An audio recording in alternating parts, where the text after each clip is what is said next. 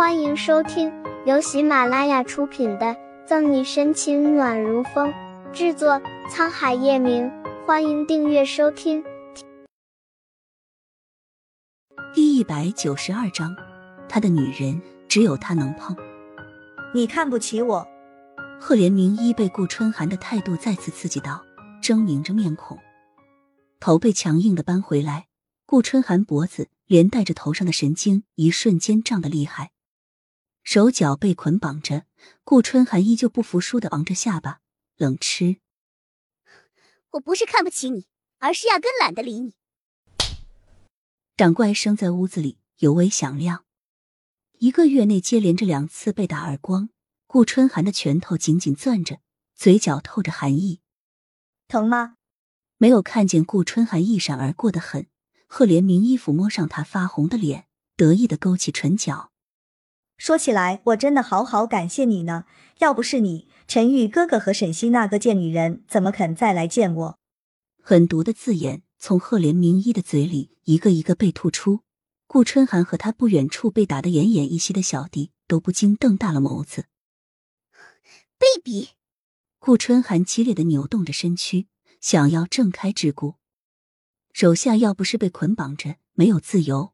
这会也会冲过去打赫连明义一个巴掌，打他顾春寒还好好存在的人，至今还没有。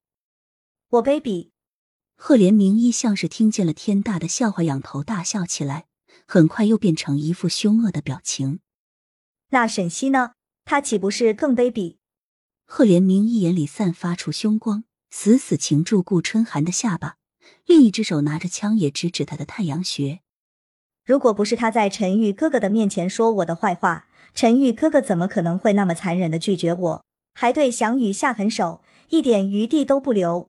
顾春寒硬生生忍着下巴快要碎裂的疼痛感，没有出声，心里只有自责。还是怪自己太大意了，一个人冒冒失失的闯了过来，却反而被这个疯女人用枪威胁了，害得表哥和沈西都迈入险境。顾春寒心里就充满了歉意和担忧，怕他们真的中了赫连明一的招。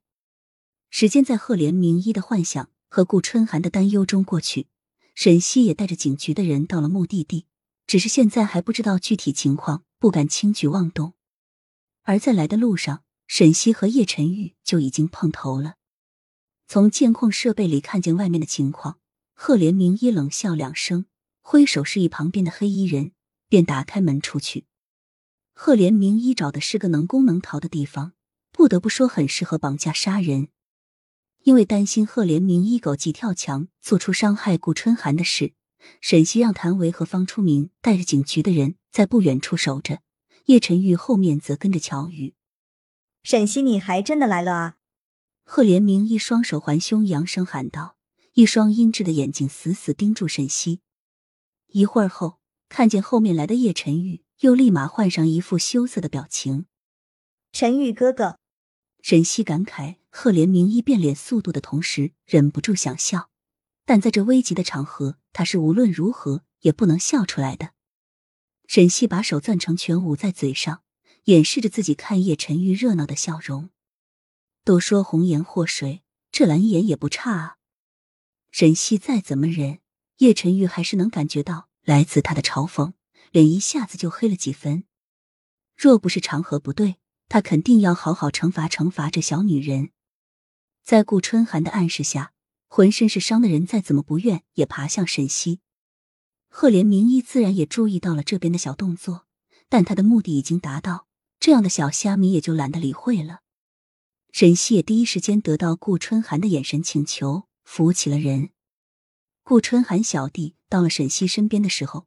就激动了起来。沈队长，老大和我说过你很厉害，求你一定要把老大救出来啊！男儿有泪不轻弹，顾春寒小弟紧紧抓住沈西手臂。乔宇，先送他去医院。沈西还没来得及说话，叶晨玉就插到中间，主动扶住顾春寒小弟。他的女人只有他能碰。沈西对叶晨玉幼稚的行为翻了个白眼。安抚着顾春寒的小弟，你放心，我一定会救出春寒的。本集结束了，不要走开，精彩马上回来。